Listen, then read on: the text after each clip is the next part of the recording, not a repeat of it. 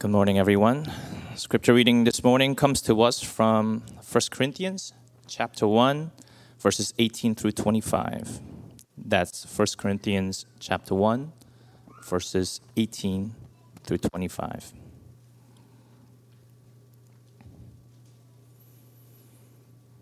Please stand for the reading of God's word.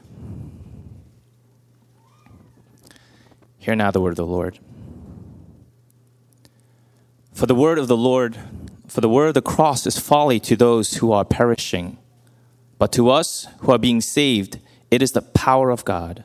For it is written, I will destroy the wisdom of the wise, and the discernment of the discerning I will thwart. Where is the one who is wise? Where is a scribe? Where is a debater of this age? Has not God made the foolish the wisdom of the world? For since in the wisdom of God, the world did not know God through wisdom, it pleased God through the folly of what we preach to save those who believe. For Jews demand signs and Greeks seek wisdom, but we preach Christ crucified, a stumbling block to Jews and folly to Gentiles. But to those who are called, both Jews and Greek, Christ, the power of God and the wisdom of God. For the foolishness of God is wiser than men, and the weakness of God is stronger than men. This is the word of the Lord.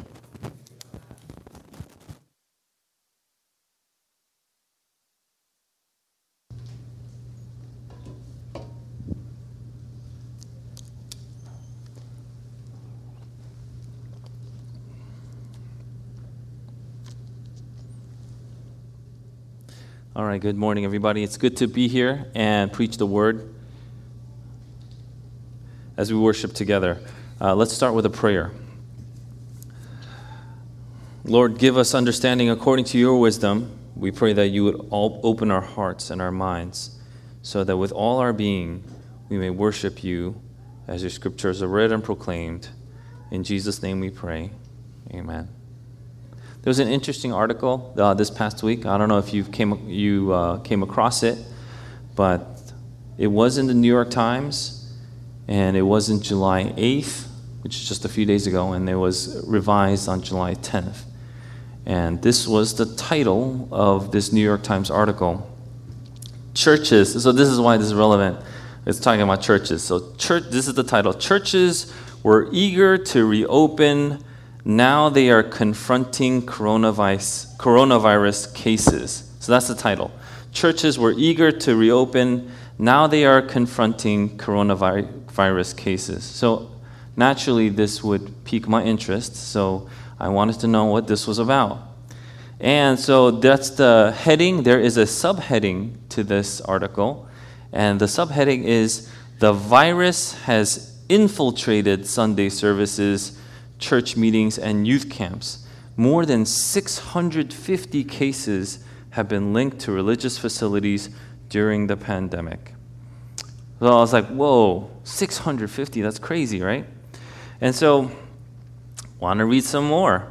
Uh, and this is how the article starts out. Weeks after President Trump demanded that America's shuttered houses of worship be allowed to reopen, new outbreaks of the coronavirus are surging through churches across the country where services have resumed. The virus has infiltrated Sunday sermons meetings of ministers and Christian youth camps in Colorado and Missouri. It has struck churches that reopen cautiously with face masks and social distancing in the pews, as well as some that defied lockdowns and refused to heed new limits on numbers of worshipers. It sounds pretty terrible. And so, this is why uh, you just keep on reading. I'm like, 650 cases. Is that even a lot, though? I was just thinking, like, in the last when a few weeks 650 cases and we're using uh, words like infiltrated um, which um, outbreaks right? And so these are interesting interesting adjectives and adverbs they are using. And so i was like wow churches are dying because they're opening? And so you just go a little bit further and this is what the new york times article said more than 650 coronavirus cases have been linked to nearly 40 churches and religious events across the United States since the beginning of the pandemic. So there it is. Uh, so since the beginning of the pandemic, which is what? Like last year? Or is it from February or March? 650 cases? Hmm. So, just interesting. And then this is the words they use with many of them erupting over the last month as Americans resume their pre pandemic activities, according to a New York Times database. Now, the, now um, 650 cases over the course of the pandemic. So, over the course of the recording of the pandemic, how many cases were there? 3.29 million, right? So 3.29 million cases are, have been reported since, positive cases have been reported since the beginning of this pandemic, and 650 corona cases are now, of the 3.29 million, are because of churches. And so I just thought this was an incredibly dishonest, very dishonest article with three authors with their names on it. Uh, because, you know, we like math. So 650 divided by 3.29 million is 0.019%. It's not 1.9%, it's 0.019%. That's like a 20th, a 25th, or something like that of a percent. Um, that's embarrassing. I, I don't know what else to say. And so why are they printing articles like this? And I just, I just wondered. So you just continue to read the whole article, and I think this kind of gives it away. Not only because uh, they started off with the first sentence weeks after President Trump, not only that part, but here in toward the bottom of that article, this is what they say: the outbreak has stoked resentment against the church from residents who believe that its members acted recklessly. So I think that's kind of the key that they're trying to show the outbreak has stoked resentment. Now, and I was thinking, from who? Where, what counties are resenting churches for reopening? Do they have even an anecdote? So, all, the whole article is just anecdotal evidence, meaning it's not numbers, but it's just, let's say, this church, one person died, and this church, a few cases happened. And the highest uh, number of cases was found in the northeast county in Oregon the highest number of cases where this is what they say. The, now the county has recorded 356 cases, many of them traced to the church. 356 cases, many of them traced to the church. And I was like, how many? What's many? It could be five. It could be 350, but it could be five. We don't know. But many of them apparently are traced back to the church. 356 cases, that must be a lot in Portland, right? So I looked, uh, I'm sorry, in um, Oregon. So I looked, because this is the northeast side of Oregon, right here. So I looked on the northwest side, which is where Portland is. And Portland has over 6,000. So they're reporting on 350 cases that have been reported in the north um, east side of Oregon, but on just on the northwest side, there's over 6,000 cases in the area of Portland. I mean, I'm pretty sure it's not because of the churches in Portland that this has happened. They were doing something else in Portland the last few weeks, and it wasn't gathering in worship. And so when you continue to look at this, I found it kind of really intriguing and interesting because there are three authors. When you go all the way down, there are other contributors, contributors and researchers. And so there are 16 other contributors and researchers to this one article with very, very uh, shallow evidence, mostly anecdotal, or no evidence at all, just saying the churches are now linked to coronavirus outbreaks. And I was like, wow, this is not just dishonest, this is stoking, I think they're the ones stoking resentment to the church. And so, my plug is if you want to know more about how to see politics, Pastor Paul is doing a Wednesday night study called the Gathering Storm. Uh, but in all seriousness, um, I think it was uh, the great thinker by the name of Denzel Washington who said, uh, King Kong, no, that's not the right quote, it's another one. he said this If you don't read the newspaper, you're uninformed.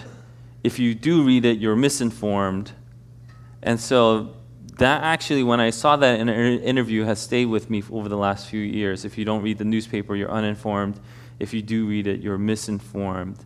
I do believe that there are forces against the church, and it's, it's very, very predominant.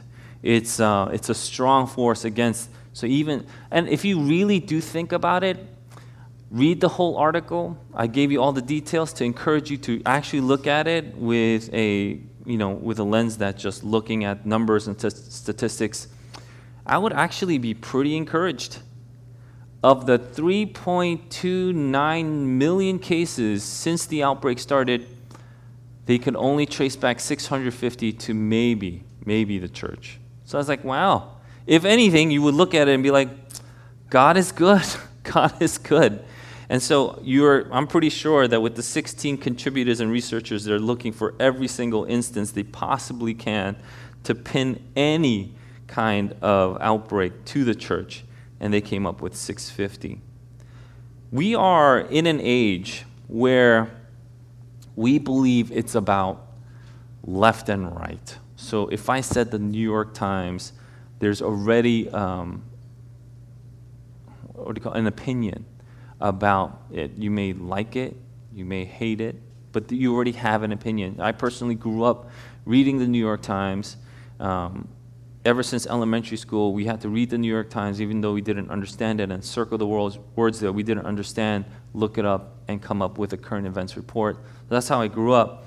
And so this is something that is very familiar with me, and I've seen the trend and the leaning of the New York Times change more and more rapidly to not uh, the church, I should say. Anyway, but people these days think the primary division that we see in today's society is about left and right, or left versus right. And so, even if we read an article like this, it forces you into a position. You either have to resent the church, or if you're part of the church, you have to defend the church. So you're like, it's me versus the New York Times, or in the New York Times versus me. But I don't think that's the right categorization. I don't think it's about left versus right. And I'm going to continue on to say that I don't think it ever was about left versus right. I think it has always been about right versus wrong. In the city of Corinth, two major themes and ideologies challenged the church, okay? And they are pretty similar to today, like the left first right dichotomy. On one hand, you had Greek philosophies who boasted some amazing thinkers, thinkers that have influenced even our nation of today, like Cicero, Socrates, Plato, Aristotle and people that you might have read in college or high school or even earlier. They were lovers of wisdom, and wisdom in the Greek is sophos, or this is where we get the name Sophia. Sophia means wisdom. And so we know that the people that love wisdom, there's a word for it. Lovers of wisdom.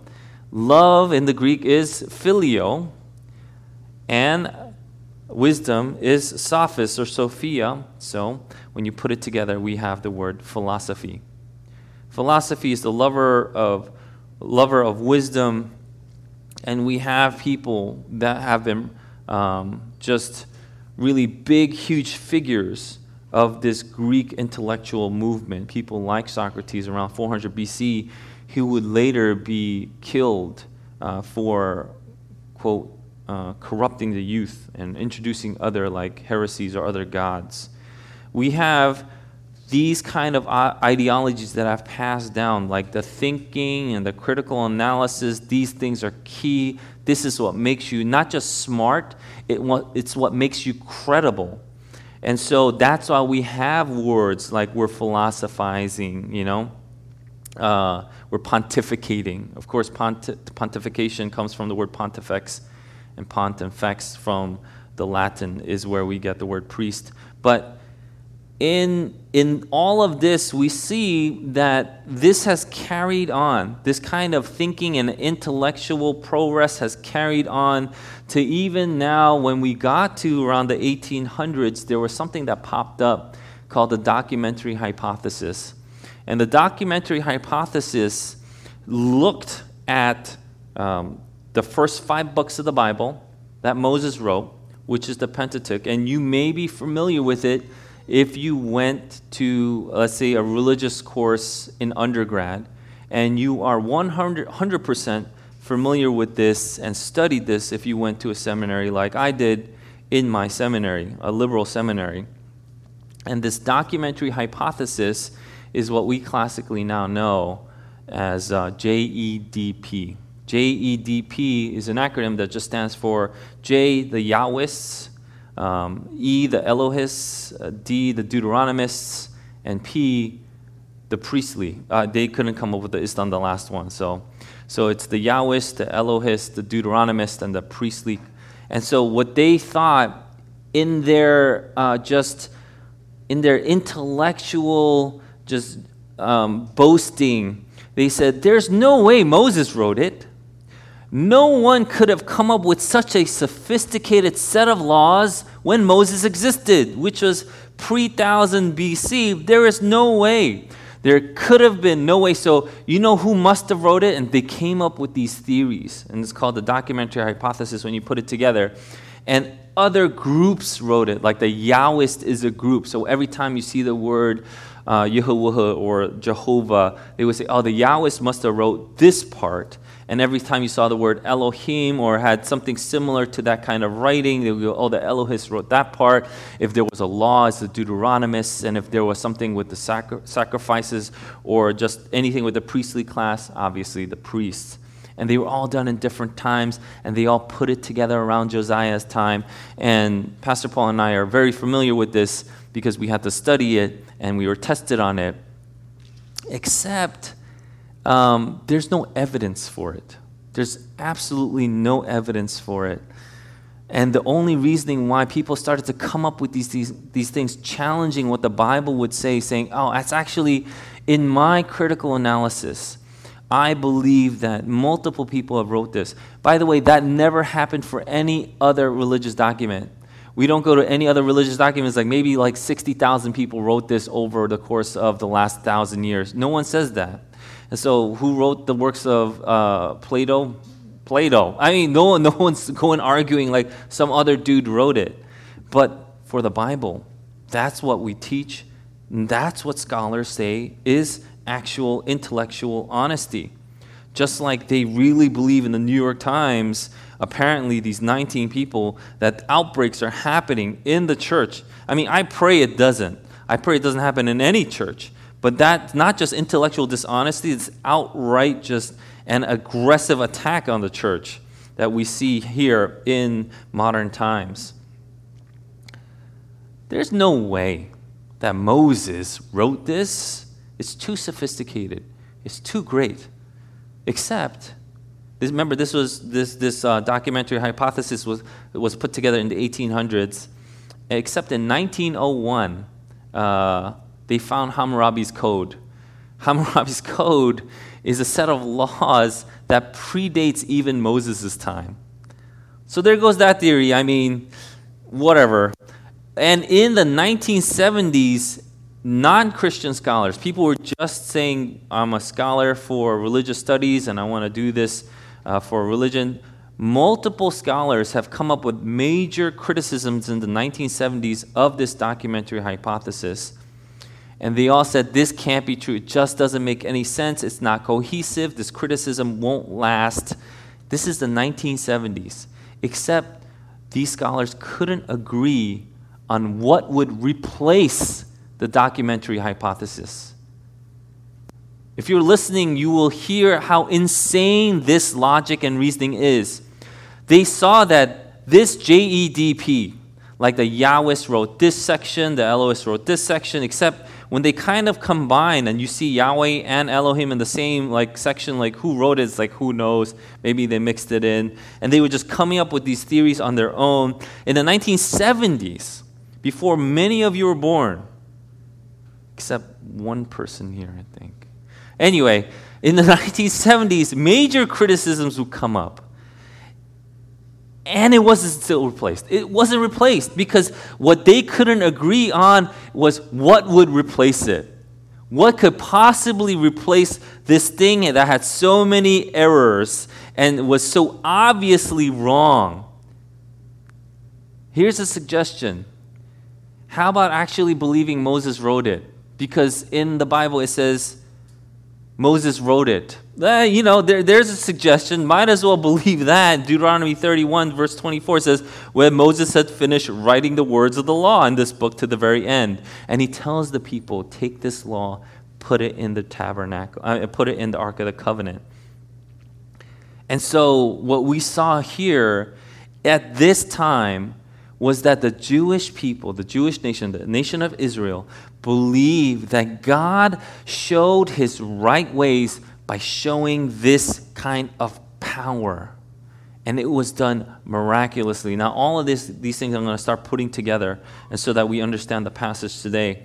The law was given to them in a manner, and they believed in this, this miraculous and powerful manner. Remember when we did Exodus, it was they had Moses had to climb Mount Sinai, and there was this whole thing. If anybody got near the mountain, they would just die, and people were scared. When Moses came down, his face was so uh, bright and illuminated. They said, "Please cover your face. We don't want." There was a lot of miracles and there was a lot of power around the giving of this law. And so the Jews also believed that the Messiah would show up in a similar manner. Miraculous signs were evidence that God was at work.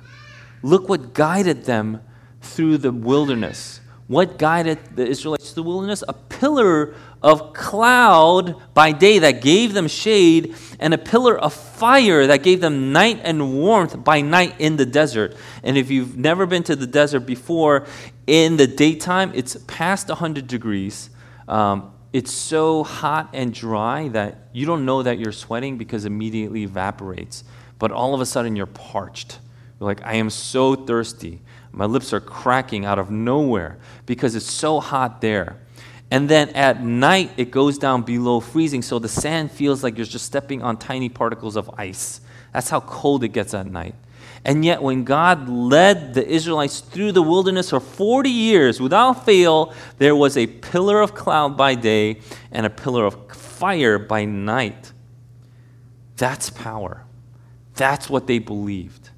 That's what the Jews believed because that's how they got the law. And now we're in Corinth. In Corinth, the church was split into two groups of philosophies or ideas or opinions. And uh, mind you, this is all because, remember, Paul is getting at there is a division, a disunity in the church. And so there is a split into groups and sects inside the church the Democrats and the Republicans. And even in today's church, it threatens to split the church across this country. They just couldn't sit together. They couldn't eat together. The other side was just so stupid, so ignorant, so dumb, they couldn't even say, I stand with you. They couldn't. These groups of philosophies are so at odds with each other. It's like, I can't believe you're a Democrat. I can't believe you're a Republican. And they, they just wouldn't. The division was fierce and it was deep and it threatened to split the church for good. And this is what Paul is writing to. This is what he is addressing. And before we went through from verses 10 to 17, and verse 18 starts like this For the word of the cross is folly. Remember, he's addressing the church that is divided. For the word of the cross is folly to those who are perishing, but to us who are being saved, it is the power of God. The word of the cross, the word here is logos.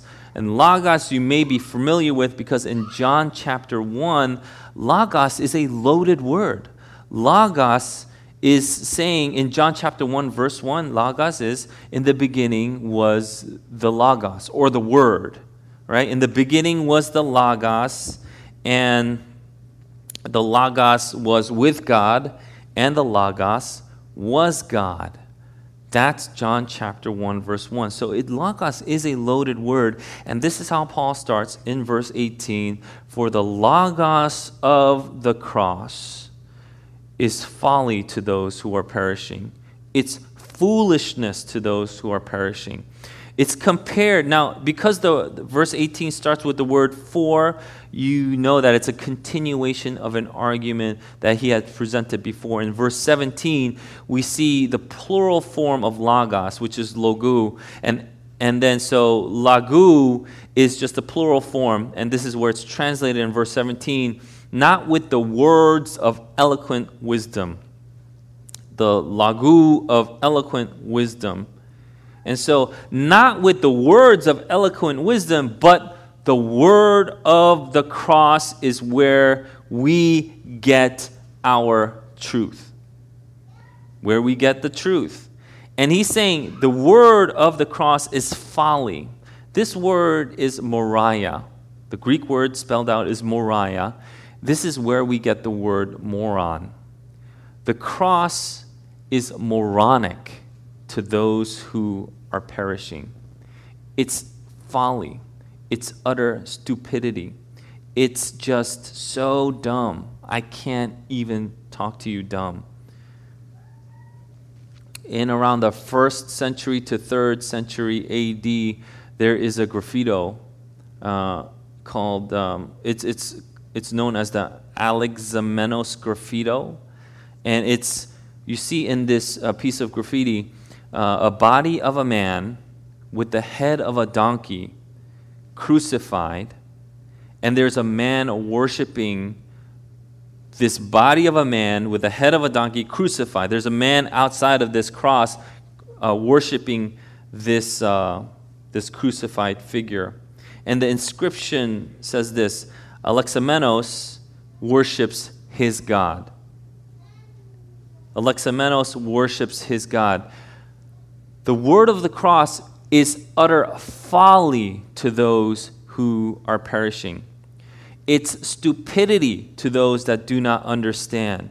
In fact, if you go into 2 Corinthians chapter 2 verse 15 it says that we are now we the church we are the aroma of Christ to those that are saved and to those that are perishing. So to the world we are the aroma of Christ. So to one section, the scent is horrific and unbearable. It's nasty, it's pungent. But to the other group, it is the fragrant aroma of our Savior and King.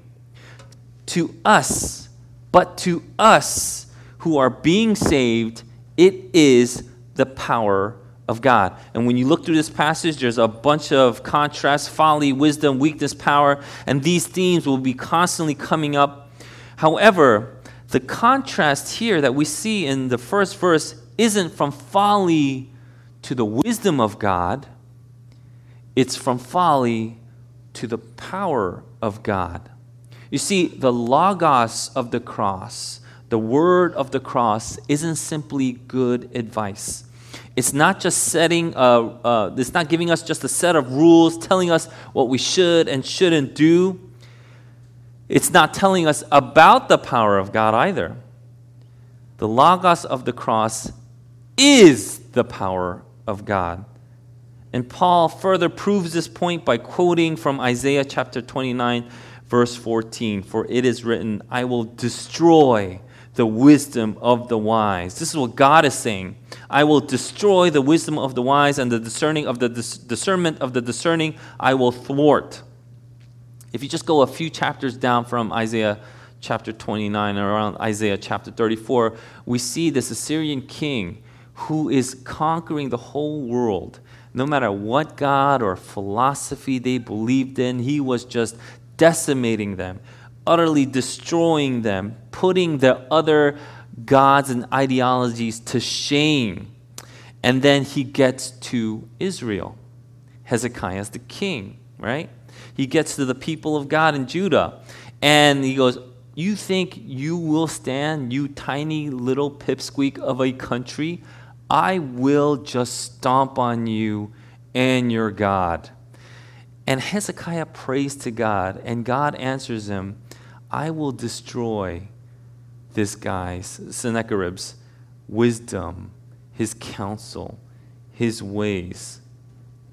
And so, when they surround uh, the people of God, God sends one angel, and with one angel, 185,000 soldiers are killed overnight. So the people that woke up, there's just like swaths of bodies just dead. And that's why I, I just think like when people uh, downplay angels, it's just weird. I mean, why do we keep on drawing them like babies and such? It's like it's just not it's not the picture that we see in the Bible. And it's not like humans. It's not like we want like uh, wings and stuff. And you know, I mean, of course, there's a romantic way of being like, "Oh, you're my angel." However, in the Bible, if you call someone your angel, you might actually be killed. So who knows, like what we really want to call people? But in one swath, 185,000 people are dead, and Sennacherib retreats. He's like, I, I have no one left. I have no one left. And so he goes away. What we've learned time and time again when we study history, especially in the Bible, when we see it really detailed and laid out, is human wisdom has never solved any real problem. You know, with all our technological advances today, has human wisdom solved any of our problems? People think racism is the big problem of today. Has human wisdom ever solved this problem? Will it solve this problem? And I would say every problem that we've had with every advance, with every intellectual learning, with every kind of wisdom that we could have attained, we still do it wrong. We still kill each other. There's still racist. There's still sin. It's just that with technology now, we do it more comfortably. We just do it more comfortably from our phones or from our speakers or whatever it is. We just do it more comfortably, but the problem still exists and it's just as bad. With all of philosophy, it could never solve any of humanity's deepest problems. Problems actually increase. What will solve our problems? And here, Paul says the Logos of the cross. And this isn't anything new. God's way was always and st- always stood in contrast with the ways of the world. God's wisdom always stood in contrast with human wisdom. In Psalm 33, verse 10, the Lord brings the counsel of the nations to nothing. All your smart people, all your advisors, all the people that are full of wisdom, that people like, wow, this guy is smart. This leader is amazing. I couldn't believe we finally got this wise and wonderful president, and now he's going to solve all our problems. But the Lord brings the counsel of the nations to nothing. He frustrates the plans of the people in Psalm 33:10. In Proverbs, there is this verse that says, There is a way that seems right to a man, but its end is the way to death. There is a way that seems right to a man, but its end is the way to death. You know, this verse, exactly word for word, is repeated twice in Proverbs. Twice just in case you missed it the first time in Proverbs chapter 14, verse 12. Here it is again in Proverbs chapter 16, verse 25. There is a way that seems right to a man, but in its end is the way to death. When faced with the power of God, man's wisdom will be utterly destroyed. And this is where Paul gets, gets into his three rhetorical questions, and you can see the emphasis and the rise of, of his uh, vernacular when he goes, Where is the one who is wise? Where is the scribe? Where is the debater of this age? In Isaiah chapter 29, verse 12, it's, Where then are your wise men? Let them tell you that they might know what the Lord of hosts has purposed against Egypt. No matter how many wise people you have, you can't stand against God's plan. And we saw Egypt utterly destroyed with just 10 plagues by the hand of God. This is to drive home the point in verse 19 Where is the sage, the person that you're like, oh, this person is so much full. This is a person chock full of good ideas. I love what they say. Their books, so insightful, you know? How to be you in 20 days. I don't know, whatever it is. And then the powerful or the scribes, people that knew the law, the people that could just recite the law to you and go, brah, and they tell you. The powerful. What about the scholar or the expert? Where are these people when it comes to saving you, your salvation? Who is there that can give you that?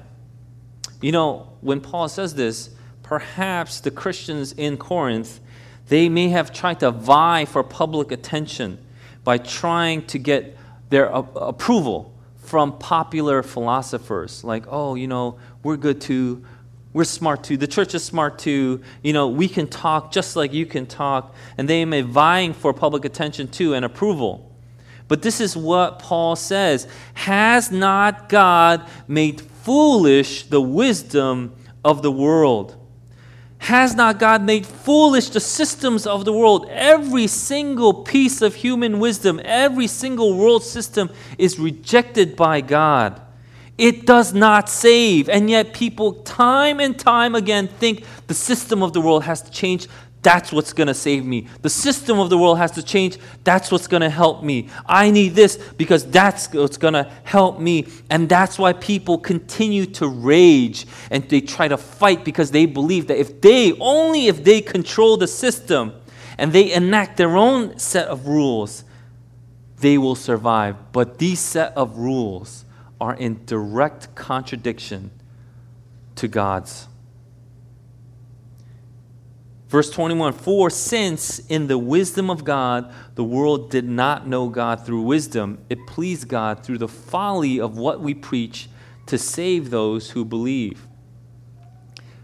There's a story in Acts 17 where Paul was in Athens and he addresses the Areopagus. Areopagus is now classically known as Mars Hill.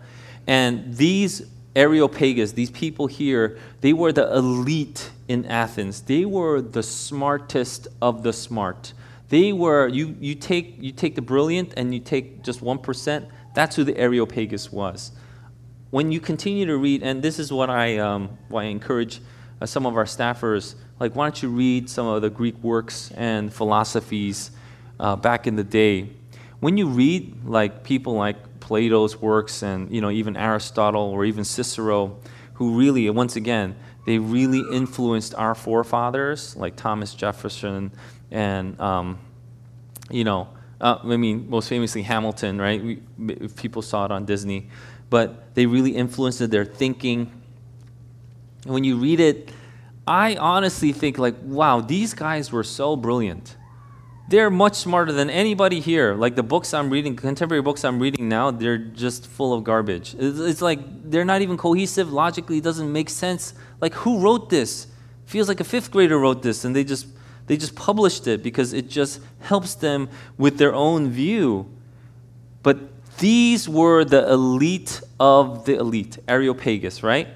Paul addresses, and he gets to address the smartest of the smart. And remember, these were people, even from Alexander the Great's time, that would come down, and because of Greek philosophy was so predominant, it was so pervasive, it was so superior than any other ideology, they could just out debate you and be like, You think it's this, but here's this, this, this, this, and be like, Ha. Socrates would just go around and be like, You know what?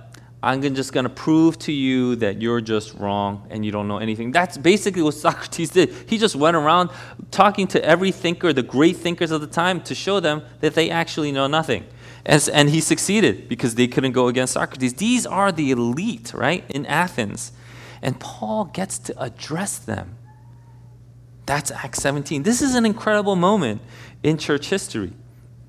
And he makes this incredible argument using reason and even referring and making reference to their gods and their poets.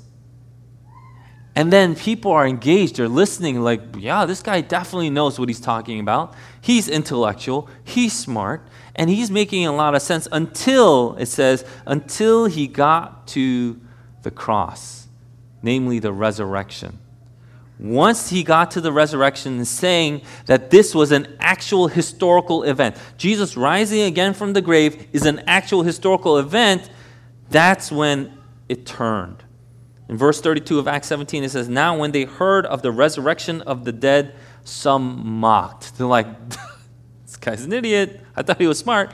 Some mocked. But others said, Others said, We will hear you again about this. So Paul went out from their midst. But some men joined him and believed, among whom were also uh, whom also were Dionysius the Areopagite and a woman named Damaris and others with them. There are people that listen. It's like, okay, that makes sense. None of the stuff here solves. This actually makes sense. And this is after he, did, he does this in Athens, he goes across into the city of Corinth. As much wisdom as these people in the Areopagus held, they did not and they could not know God. In fact, when, he was, when Paul was in the Areopagus, what did he point to? Didn't he point to a statue made out to the unknown God? And that basically was Socrates' argument. He would go around saying, You know what? I am wiser than this man because it's likely that either of, either of us doesn't know anything worthwhile, but he thinks he knows something, whereas I know I don't know anything. So that's why I'm wiser than him. This Socrates' argument. But he may have known more than those that he debated. Socrates may have destroyed, you know, those that he debated, but it was to prove that he knew nothing. Socrates' whole point was, I know nothing. What do you know? It's like, well, I know this to be true. And he proved that you actually didn't know anything about it. And so you know nothing too. So I'm wiser than you because I know that I know nothing, whereas you know nothing and you think you know something. But the whole point, what's the point of that? The point is, they still don't know anything. They both don't know anything, let alone God. So here's the statue that says, To the unknown God. And Paul points to that. You actually have a statue saying, You don't know this God. And let me tell you who that God is. No amount of wisdom and knowledge brought you close to God. No amount of intellectual progress, no amount of study, no amount of, wow, I actually have a high IQ brought you closer to God. So we see God used what people thought to be foolishness, even moronic, to save them. That was what was preached, and some of the Areopagus joined Paul. In verse 22, for Jews demand signs and Greeks seek wisdom, but we preach Christ crucified, a stumbling block to Jews and folly to Gentiles.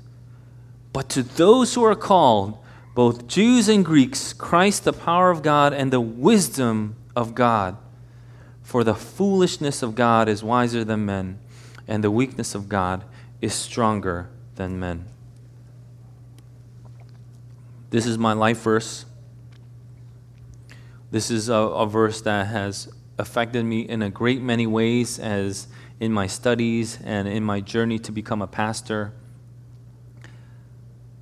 There are those that would listen to my sermons and they, they would say, uh, you kind of say the same thing every week, huh? they would say that. And some folk even would go to an elder of ours and say, Pew just preaches the gospel every week, huh? like it was a bad thing. And here it is. There is division right here. Here is the left verse right the Jews versus the Greeks. This division. And remember, Paul is addressing the church, the church's division, and the lack of unity in, this, in these first few chapters, up until chapter 4. And he led them to, and and I could go on. If you continue to study Greek philosophy, if you continue to study like um, the Jewish writings, like the Midrash and things like that, you see that this is actually in- incredibly and entirely true. Uh, it led them to either be sexually immoral, all these philosophies. Uh, you would see like homosexuality was just just a thing. It's like a thing that you do. An older man would just solicit a younger, younger, like a, a child almost, And that would just be a thing. It was part of their wisdom, it was part of their philosophy, and that's what made sense. Or you would turn into ascetics, and that would be you would deny any pleasure. Any kind of sensual pleasure you have to deny, right? And they thought, the people that would deny, they thought that denial through denial, they would be able to achieve power, spirituality. You know, if I fast, like my spiritual level goes up like two points, right? And that's what they believed. After all, if you can control your own body, isn't it because you can control your own mind? And if, at the very least, even if you fully can't control your mind, wouldn't it come a little bit after you control your own body? Why even people today, we see forms of asceticism, like these hardcore diets and exercise regimes like even in Buddhist thinking and other philosophies. So the focus is on fasting, prayer, keeping the calendar schedule, abstention of certain foods, clothing, and even marriage, right? And that itself would lead to boasting. Look at me, you know? Look at me. So powerful. So, what do you seek? Is it power? Is it the signs? Is that what you want when you come into a religious ceremony or service? Is that what you seek? That's what the Jews demanded of Jesus, in which he responded that the only sign that they would receive would be the sign of Jonah. That means he was going to die and in three days he was going to rise again. And there was no way the Jews were going to believe that the Messiah, the chosen one of God, would come down here to this earth just to be crucified. The one hung on a tree is cursed. It says that in the Bible. The Bible that they memorized, that they were reciting, is cursed. And the word here, stumbling block, is from the word scandalon. Scandalon is where we get the word scandalous. It's not only absurd that the Messiah would die on a tree, it's outright scandalous to even think about it. You can't even think about stuff like that. It's unthinkable to the Jew that the Messiah would be hung on a tree, something truly despicable in the sight of all Jews. Their pride was in the surety of what kind of glory the Messiah would display when he came on this earth. Do you remember the powers that were displayed by God when they led them out of Egypt, when they saved even from Sennacherib, like the 185,000 just wiped out? Do you remember that kind of power? And the Messiah would come like go in the city on a donkey and then die on a tree like some common criminal? That was despicable to even think about like that. Because is what you seek power. So, what do you seek? Is it wisdom, the knowledge of the world, to be intellectual, to be respected in the circles of our intellectual society? This, in fact, was what the Athenians were doing when Paul got to Areopagus, or Paul got to the Areopagus. In Acts chapter 17, verse 21, it says, Now all the Athenians and the foreigners who lived there would spend their time in nothing except telling or hearing something new. All they would do is pontificate. They loved the fact that they knew something that someone else didn't. If I got to tell you something that you didn't, it made me feel really good. And the person that I told it to would give me this kind of honor and respect. The most honored among all of them were the ones that knew the most, the outstanding thinkers of their time. Their pride was in their intellectual acuteness. I was thinking about this, and uh, it's like it's like there is the perfect steak. It's almost lunchtime. So it's like there is this perfect steak, and the Jews would train themselves to gag at the smell of steak. The Greeks would just fill themselves with gummy bears. So by the time the steak is ready, you're not hungry at all. It's like, yeah, I'm not hungry. I don't need that steak. And however, the one that is saved can enjoy that steak. Both had pride in their confidence of their knowledge of God both had confidence that they knew the way to God, but that's not what they got. They were far from it. And it says here, but we preach Christ crucified. It is a byword to the Jews and utterly moronic to the Greeks. But to those that are called by God, whether you're a Jew or a Greek, Christ, the power of God and the wisdom of God. We preach Christ crucified. Crucified is a perfect participle. It's to show the, the permanent efficacy of the crucifixion. All of mankind, whether you're a Jew or Greek, whether you're a Jew or Gentile, you would reject Christ except for those that are called. In Romans chapter 8, verse 30, it says, And to those whom he predestined, he also called, and those whom he called, he also justified, and those whom he justified, he also glorified. That's what it means when he says, But to those who are called, both Jews and Greeks, Christ, the power of God and the wisdom of God. This is why we call this calling the effectual call. This, is, this means that those whom God calls are changed. They are brought from death to life from death to life. Now you can actually smell the aroma. The aroma is great and it's good. And you're like, wow, I'm hungry. Let's go. This is the power of God. At first, the power of sin had defeated you and you were dead in your trespasses. But now there is a new power, a new power of the cross of Christ that is at work within us. Power is used in conjunction with wisdom here. So people put uh, their emphasis on their own intellect couldn't save themselves. They put their emphasis on their own power, couldn't save themselves. However, the power of the cross has opened up a way to even the most intellectually capable of philosophers they couldn't have imagined and offered this salvation to even the lowliest and humble of people. That's another way of me saying even the low IQs, even the people that the world thinks are dumb God gives them salvation to make foolish those that think they are smart. This is why Paul is able to conclude with, for the foolishness of God. Now, the actual literal Greek word spelled out letter for letter is moron. That's, it really is moron. For the moron of God is wiser than men, and the weakness of God is stronger than men foolishness. The moron of God is wiser than anyone, and the weakness of God is stronger than anyone. This is why Leon Morris would go on to write The sign seeking Jews were blind to the significance of the greatest sign of all when it was before them. The wisdom loving Greeks could not discern the most profound wisdom of all when they were confronted with it. The irony is that the world will see the gospel as moronic and weak we are saved by someone who died on a tree?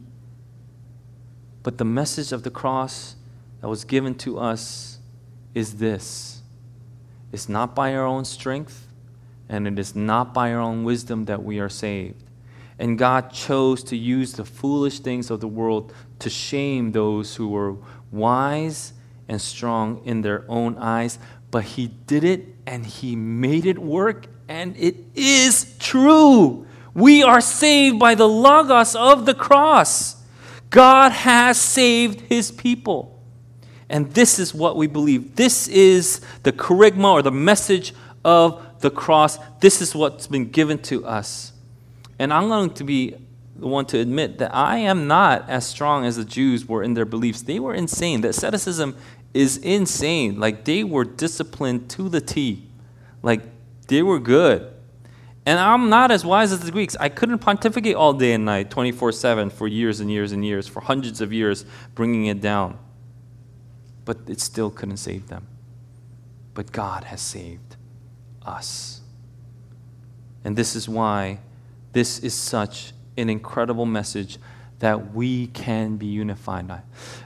Why is it that we tend to go to the left in politics or to the right in politics. What does that even mean? But to the Christian, we preach Christ crucified, a stumbling block to the Jews and folly to Gentiles. But to those who are called, both Jews and Greeks, Christ the power of God and the wisdom of God. This is how Paul starts. This is an incredible journey he's going to take to Corinthians in this letter. And I'm so excited to do that with you. But this is what we also must start with. We start with Christ crucified. We start with the Logos of the cross.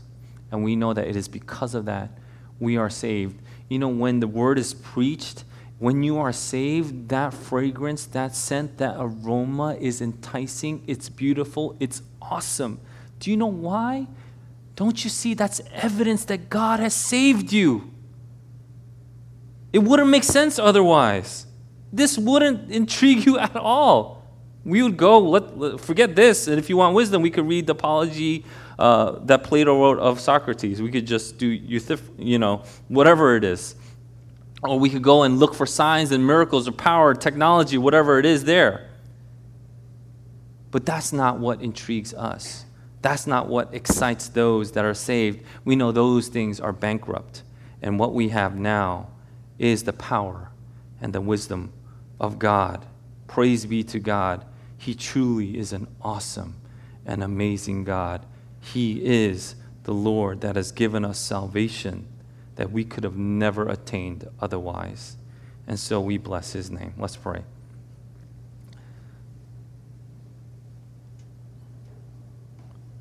Lord, even today we are tempted and we are uh, pushed into thinking that we must follow the ways of the world. Maybe, maybe just a little bit, maybe just even a little bit.